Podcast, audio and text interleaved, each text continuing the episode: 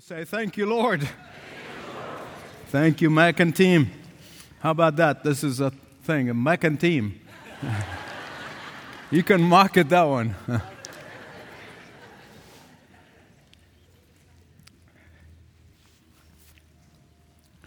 have you ever been in a situation where you have done so much for someone? And then maybe, just maybe, you got even just a thank you. I mean, have you ever been in a situation where you gave and you gave and then you gave some more? And you may, just may, get a, an appreciation. Or have you known someone who is so blessed of God that the blessings literally coming out of their ears. And yet, all they can talk about are their problems, all the difficulties they're going through, all the wrong things that are going on in their life, how victims they are. I don't want to overdo this, but I think many of you understand what I'm trying to say. If you've ever been in a situation where you have loved and loved and loved, and then you loved some more, only to discover that your sacrificial loving is taken for granted, or maybe even experience rejection altogether.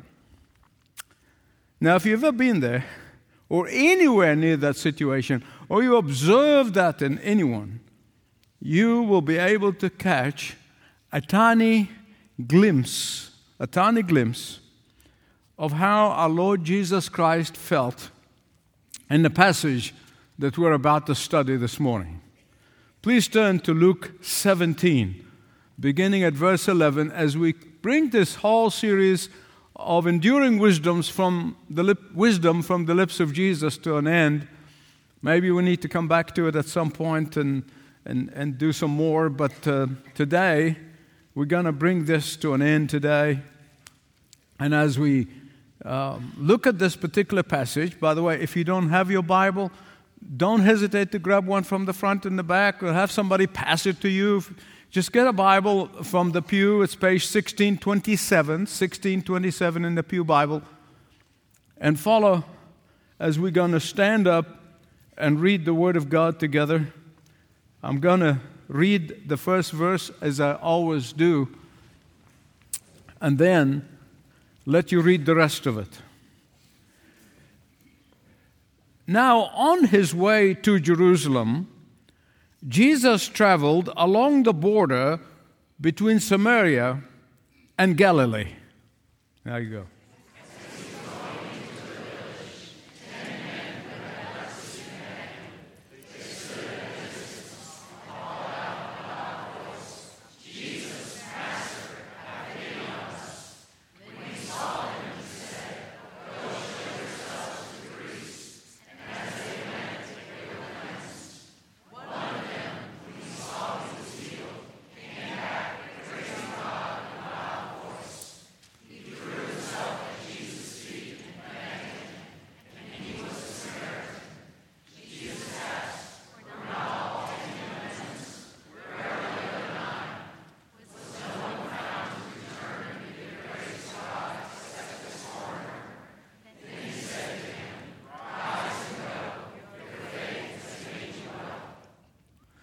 Father, if there's only, if there's ever a one who has given and given and given and then given some more is your Son, our Lord Jesus. And so help us today. Help us. Because without you, we cannot please Him. So help us to comprehend the enormity of his gift of salvation. For we pray this in Jesus' name. Amen.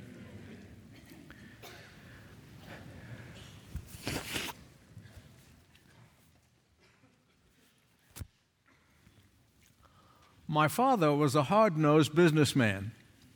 He was not a preacher. As a matter of fact, there's not a preacher in our family. They were all bankers and economists and business, and, and that's why I'm the black sheep in the family. they could shake their head and couldn't understand how the brilliant bankers and mathematicians can have a younger brother who flunked math. I guess the Lord had a purpose. But the church that my father belonged to had a practice where the elders, each elder, will preach once a year, mercifully, once a year, and at the evening service, which is not as well attended. Now, as a young fellow, from the age of five, I would sit in the front pew, absolutely enthralled by the preacher. I don't know why, that was God's innate ability He put in me, a desire, loved being, watching preachers sit in the front pew at the age of five and six. And uh, the rest I'm not going to tell you because I used to go home and try to imitate those preachers and entertain the family. and so I have not forgotten at the age of eight, sitting in the front pew, watching my father, who has no theological training, no biblical training whatsoever, preached a memorable sermon. It was so memorable that people talked about it for years to come. Uh, being a hard nosed man in the business world, he began to complain as to why are only those who are suffering and the needy and the hurting cling to Jesus. Um, and after the, he issued litany uh, of descriptions that we would not use today in, in, in modern day, not offensive, but they're, they're kind of not, not the best of ways to describe people. He ended up by saying, Poor Jesus. He gets stuck with all the rejects. As I told you, that statement just constantly talked about for years for years, and even my older siblings used to sit down and talk about it for years to come.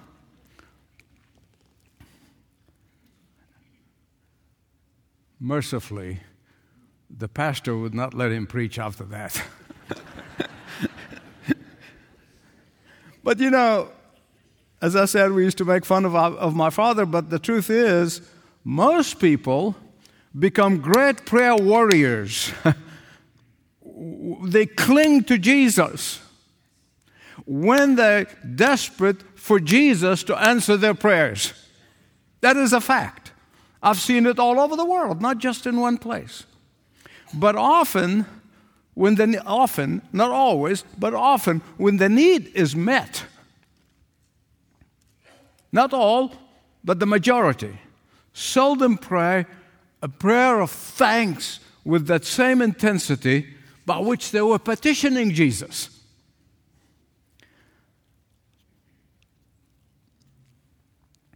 I'm always careful not to make rules or even principles from the scripture about one incident, but I'm, I'm very careful, even if it is something I personally believe, but I, I'm very careful to make a general rule. But I often wondered if 10% of the lepers who came back and thanked Jesus after they were all healed in Luke 17. If not, this is really a general statistic. I'm just wondering. I sure hope not. Can it be only 10% of those whom God answered their prayers actually come back to thank the Lord with that same intensity by which they petitioned the Lord? Again, I really hope not. But for years, church statistics have shown that 20% of any church uh, do 80% of the giving, 80% of the work, and that is why you don't understand, and I'm not flattering you. I go on my knees every day and I thank God for this church of the apostles because that statistic doesn't apply here. At least 80% of, people, of the members are involved in ministry and serving and giving. And, and maybe the, 20, the other 20% that's serving somewhere else. I thank God for you. I thank God for you. I thank God for you. Luke 17, you see that one out of the ten. You can do that motion with me. One out of the ten who were supernaturally, miraculously healed by Jesus actually came back to thank Jesus. Not just to give him kind of a lip service uh, or, or a tepid thank you, but this man was just as enthusiastic and just as intense in his thanksgiving as he was when he was begging Jesus for healing. Look at the scripture with me, please. A group of ten melancholy lepers met Jesus at the border between Samaria and Galilee. I'm going to tell you why the border. This is very important. See, Luke is a scientist. I'm going to show you some more. And being uh, meticulous with the details, he had to give us that little detail. Because by law, the lepers had to live outside the border of the city. By law, lepers have to live in no man's land. These ten were mixtures of Samaritans and Jews. We don't know the exact percentage. Normally, the Jews and the Samaritans have no dealing with each other. You remember from John chapter 4, where Jesus was talking to the Samaritan woman, she reminded him, The Jews have no dealing with the Samaritans. But misery drew the two groups together, the two historic enemies together. you see, as they say, misery loves company. I don't know about you, but have you noticed? I noticed that through the years, whether it be in a neighborhood, whether it be in an office, or a community or school. I don't know if you notice that, but always somehow the gripers and the complainers and the critics always get drawn together. They kind of have a bond. They say water find its level. And the ground was level under these lepers' feet.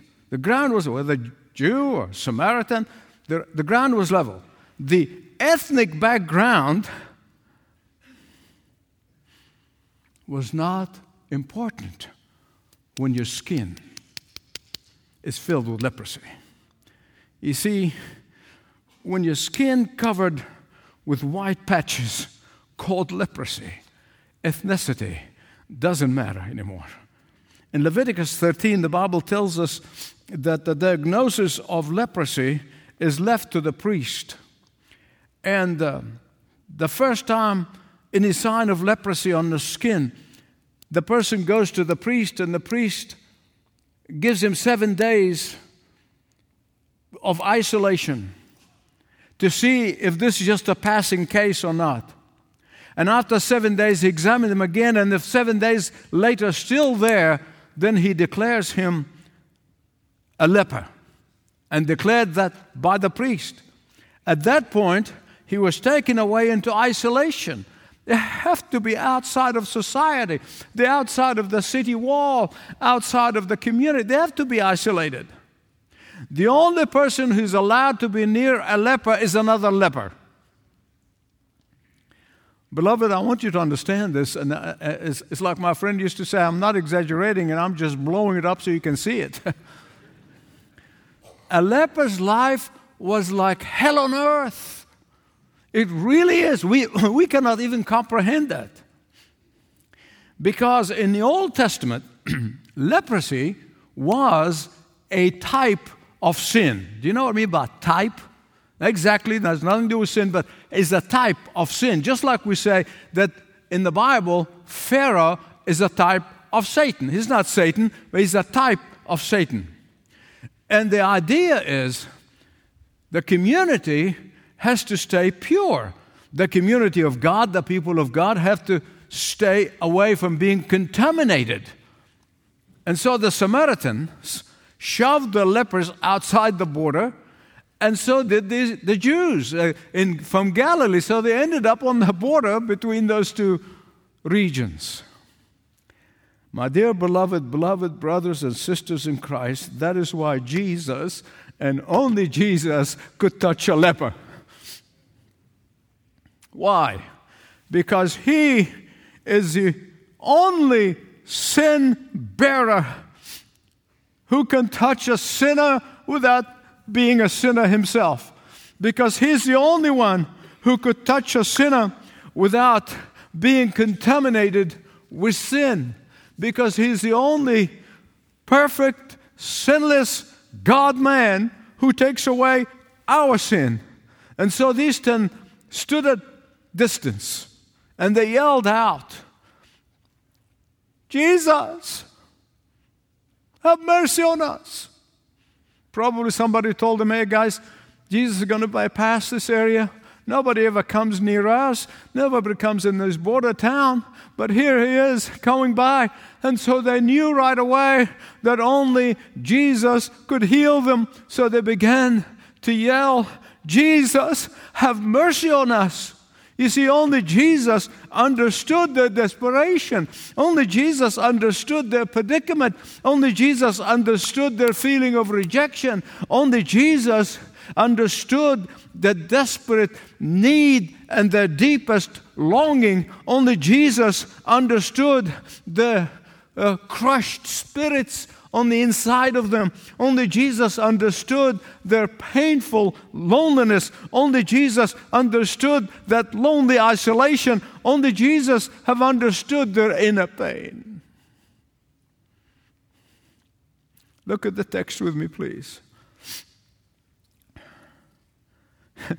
is the amazing thing. Jesus doesn't even tell them you're healed. You know, many times he'll touch people and they're healed, and he doesn't even tell them that. You know, just notice that in that text. He didn't tell them, hey, you're supernaturally, miraculously been healed. No, no, no. You know what he said to them? Just go yourselves to, show yourselves to the priests so you can get a certification of cleansing. Think about this with me, okay? Think about it the people who were looked upon as the worst of the worst. Now they can enter back into society. Now they can get jobs. Now uh, they can talk to people. Now they can even marry and have children. Are you with me? And that's what Jesus did for them. Beyond the physical healing, that's what he did for them. Listen to me. What Jesus did was far more than just physical healing. It was more than just healing a disease or a condition. He restored the earthly life. He made the life possible again. But here's the tragedy. Here's the tragedy. Are you ready for it? Only one of the ten came back. I often wondered if the other nine have read Joel Osteen's book, Your Best Life is Now. You know why I grieve over this? Because for most of these people, this is their best life. It is now. But for us who know Jesus and love Jesus, this is not our best life. This is not our best life. These nine took their healing for granted.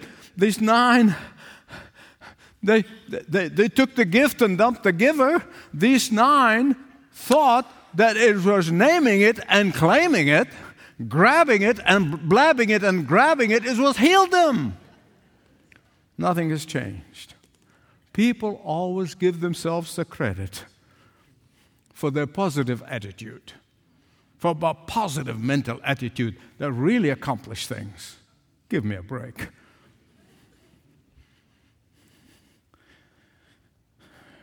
There are, of course, some today who think that their parents owe them something. Yeah? The government owes them something and the government loves it. Did you know that? The government, governments have always been against God. I don't care what kind of government it is, always goes against God because the government loves to create a whole generation of people who are utterly dependent on the government and not on God. I always say the government usurping the work that the church should be doing. And this is the only way that these governments can have people dependent on them so they can keep on voting them in office, so they can keep giving them, so they can vote for them, so they can keep giving to them. That story doesn't have a very pretty ending. Let me assure you. I lived in one of those society and I saw it collapse. I grew up the first 18 years of my life. The first 18 years of my life I saw a country that was a breadbasket of the region become a basket case. Only one came back to Jesus with deep, deep, deep sense of gratitude and thankfulness. As I said, Dr. Luke is so meticulous with details that he made sure that we knew that this one was a Samaritan. he, he made sure that we understood that. Now, beloved, I want to tell you something. I have known some former Muslim terrorists, some Islamists, some militant Muslim, when they prayed in the room in thanksgiving for God's salvation by grace through Jesus Christ, the room in which I'm standing shook.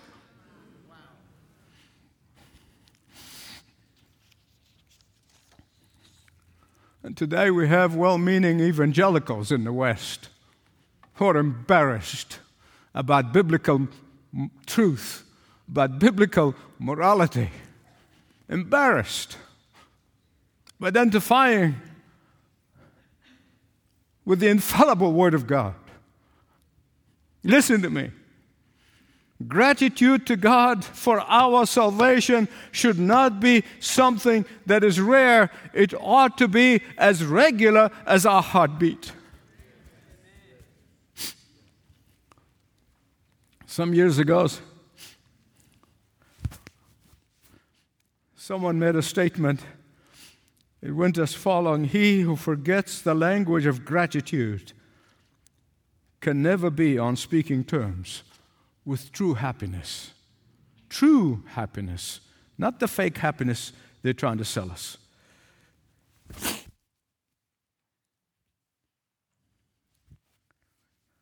I want you to, I want you to notice there are two separate acts in verses 15 and 16. You can see them in, in the scripture. Two separate acts. Verse 15, he praised God in a loud voice. Verse 16, that wasn't enough. He falls on his face before Jesus in thanksgiving. Now, I want to give you three lessons from this incident. Okay, three lessons. Don't panic. They're not, somebody will say, oh my goodness, he hasn't preached his three point sermon yet. I know, I know, I know. Listen, I, I, I, can, I can read. No, no, no, no. Uh, this is just quick lessons. Three quick lessons from this incident. I pray to God you won't forget it. And as I often say, if you blink, you're going to miss them, okay? First thing, lesson I want to tell you is this Many are the requests, few are the thanks. Secondly, many are the professed, few are the gratitudes. And thirdly, the greatest blessing is in thanksgiving.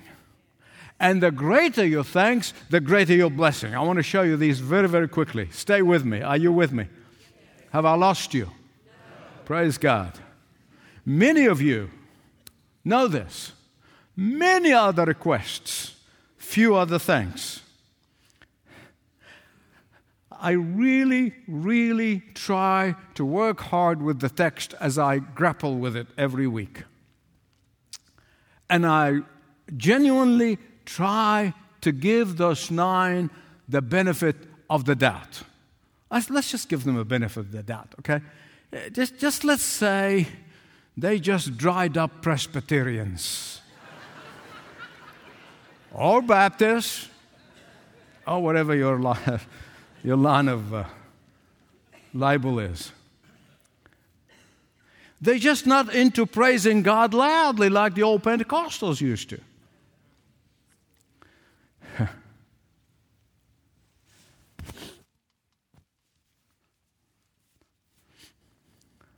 Look, I understand. Not everyone is demonstrative and loud. I understand that. I really do.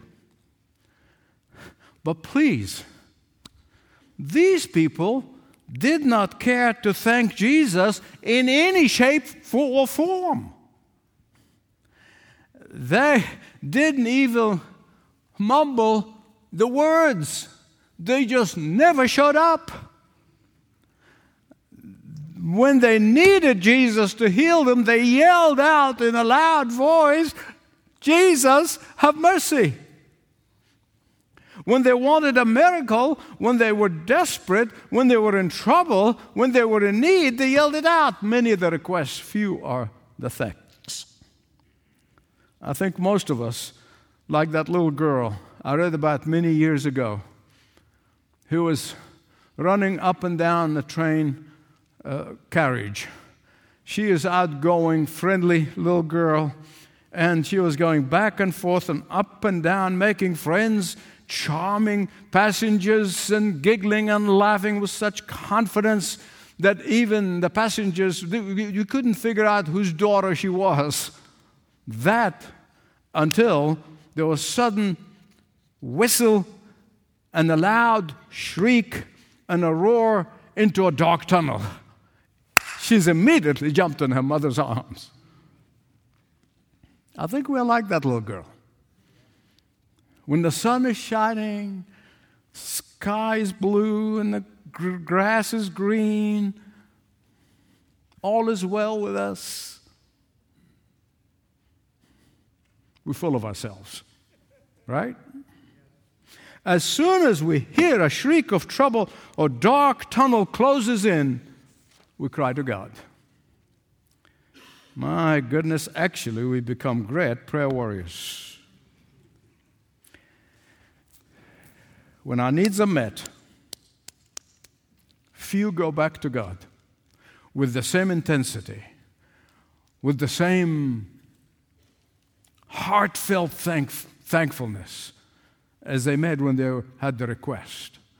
I want to tell you, as God my witness, I to tell you, God forbid that this would be me. And God forbid that this be anybody who's listening to me. Many other requests, few other thanks. Secondly, many other prof- who profess, few are the true grateful. We're not told if the other nine did not believe in Jesus. We don't know that, okay? We are not told if the other nine did not profess to be Christians. We don't know that. But we know they have must believed in Jesus' words because they did hit up straight to the priests. At time of their need, they would profess anything. And the time of their need, they would do anything. And time of their need, they would accept anything that's going to help them. And yet, when the desperation was met, it was never translated into tangible thankfulness. It was never translated into practical gratitude.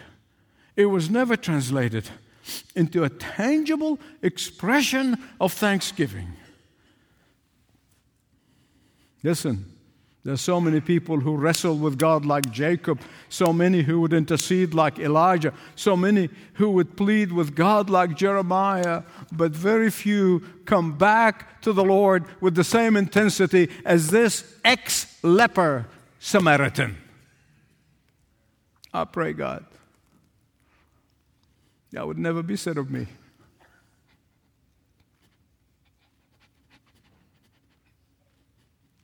Many other requests, few other thanks, many other professing, few other true grateful. Thirdly, this is really important. The greater the thanksgiving, the greater the blessing. See, the blessing is not just in petitioning and receiving answer. There is far, I'm going to show you from the Word of God, far greater blessing that untold blessing that comes from the very attitude of gratitude, that comes from the heart of thanksgiving. And I'm not talking about just on occasions or in public, I'm talking about daily, just like your heartbeat. I want you to notice a few things about this Samaritan. First of all, his, his determination. I mean, this man was determined. He was determined. And he returned to Jesus alone. Do you understand that? Alone. He was a Samaritan.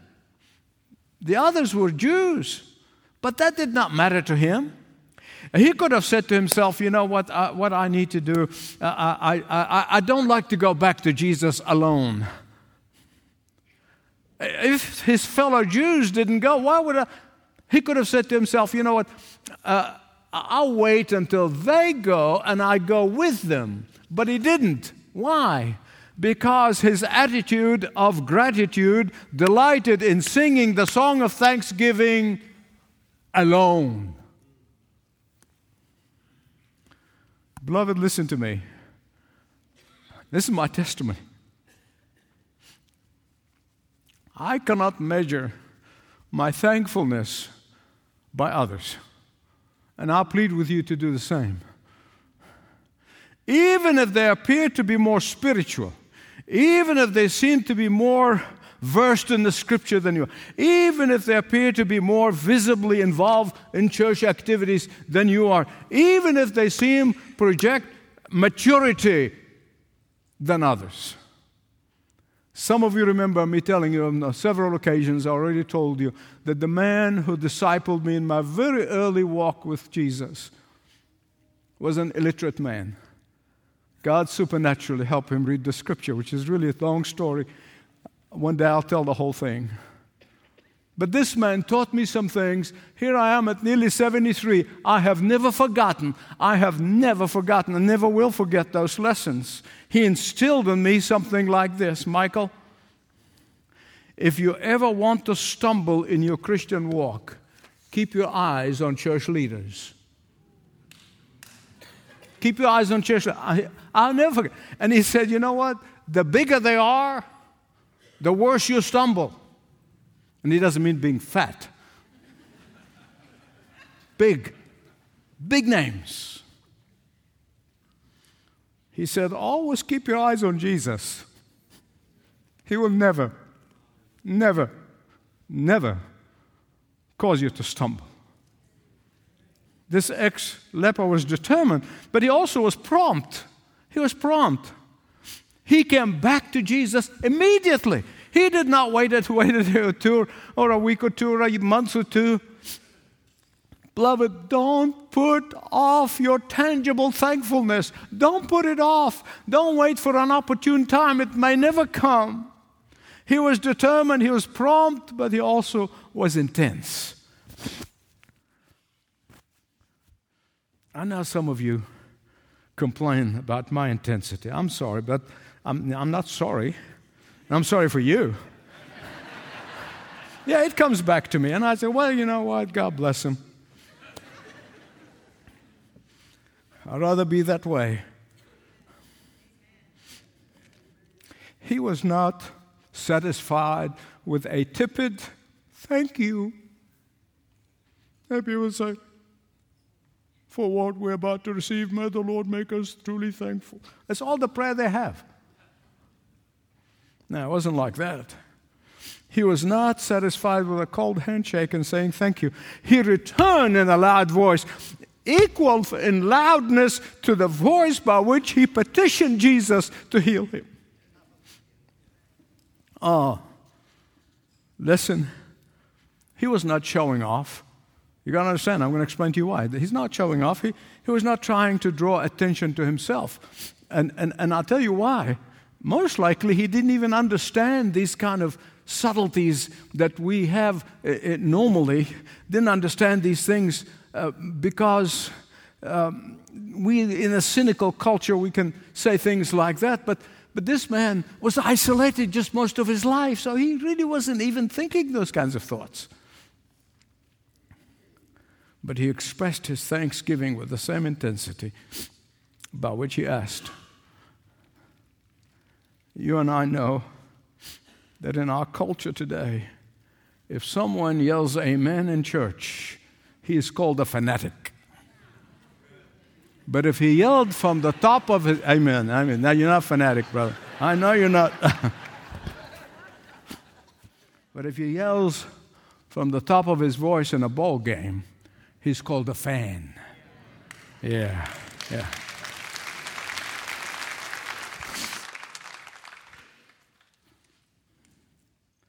There are actually some people who think the best expression for their Christianity is to be deaf and mute. This ex leper was determined, he was prompt, he was intense, and he was humble. I met some Christians who will let you know how proud they are of their humility, and they want you to know all about it. this man fell at Jesus' feet as if to say, Jesus, without your love, Jesus, without your grace, Jesus, without your healing, Jesus, without your mercy, I'm nothing. Verse 18. You see, Jesus expresses a real disappointment. A real disappointment. Here's the one thing a lot of people don't understand, even church people. See, Jesus is a person. The Holy Spirit is a person. I used to know somebody many years ago who said it's a force. No, it is, he's a person. And it's referred to as he in the Bible, in the masculine. And that is why the Bible said he grieves, that our deliberate disobedience grieves him. I know if when I speak a word out, I know I'm convicted, I said something I shouldn't have said, I immediately stop. I said, Holy Spirit, I'm so sorry. I want to ungrieve you by my obedience. He's a person.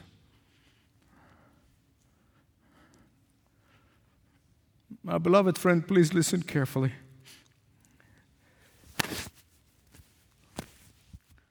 Here's where this Samaritan, ex leper, could have blown it. You say, Michael, what do you mean by that? How could, could, he could have blown it. How?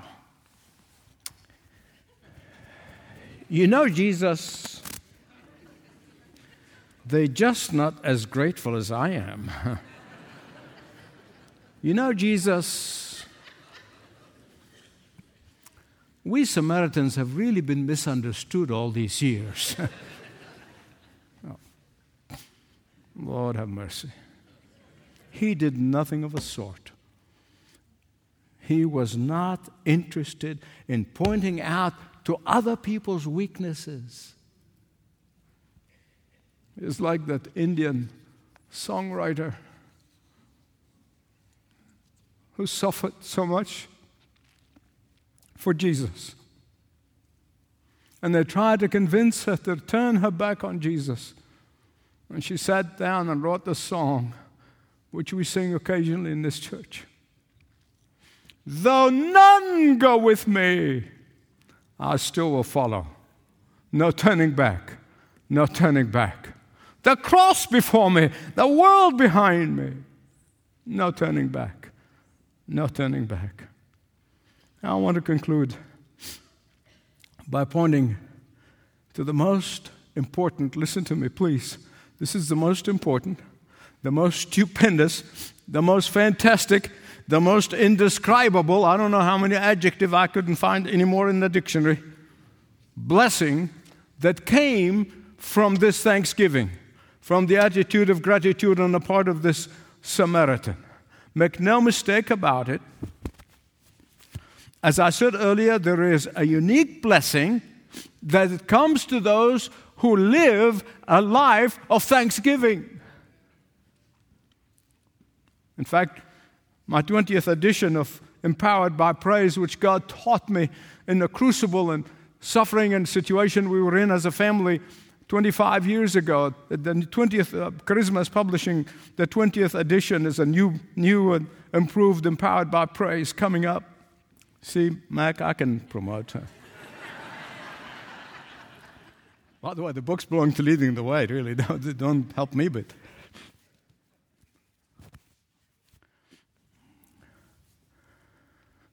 Don't forget this. Verse 19. Verse 19. if you forget everything, listen, if you have gone and forgot everything I said so far, I turned you off or whatever it is, may I plead with you, please don't forget what I'm going to tell you because this is really important. This is important. Verse 19, look at it with me. This grateful man already received physical healing. But his coming back with effusive thank you ended up receiving a gift that is way beyond the physical healing. He received a unique spiritual, eternal healing that the others did not get. You see, beyond the miracle and beyond the healing, beyond the material and earthly blessings, there is a blessing that is far, far, far more important. There is a blessing that is far, far, far more tangible. There is a blessing that lasts forever and ever.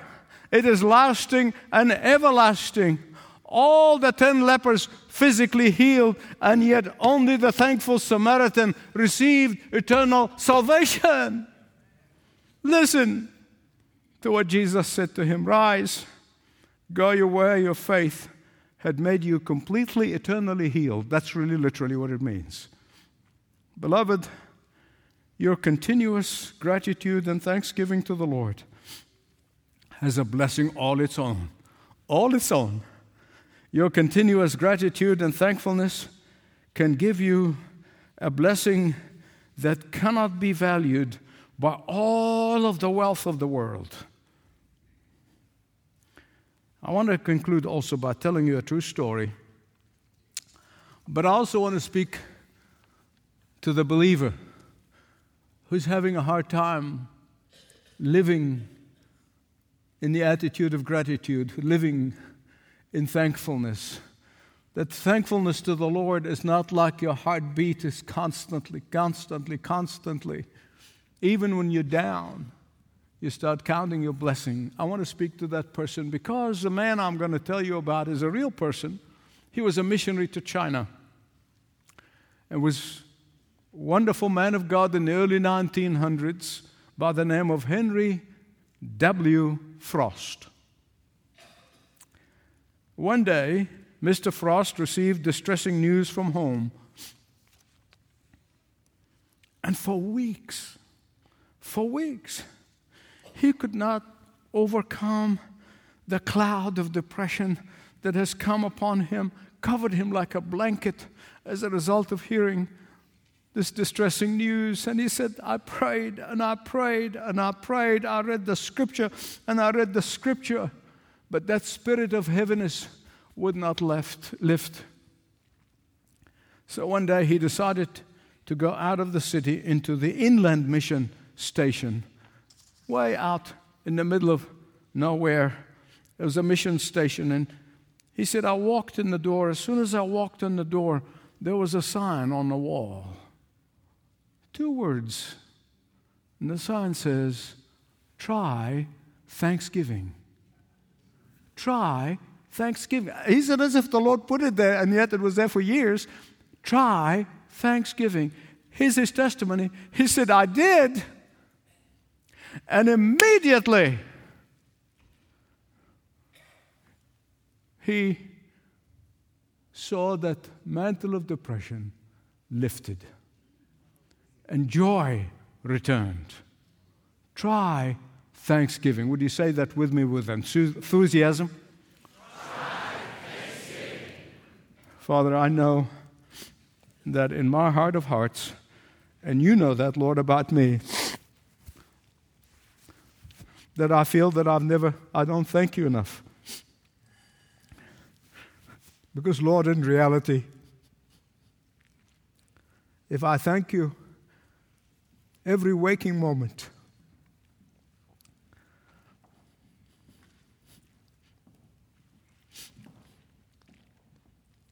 I cannot express my gratitude to you, Lord Jesus, for saving me for assuring me of eternal life. That even in the ups and downs of this world, it is passing. I pray in Jesus' name, fill our hearts today with thanksgiving. Lord, we've been praying for a revival, we've been praying for an awakening, we've been praying for your work, for your hand, your hand to work in your church. But Lord, we also know it ain't going to come without your children are literally smitten with thankfulness to you. May that be said of us. For we pray this in Jesus' name. And all of God's people said, Praise the Lord. Praise Let's stand and sing together.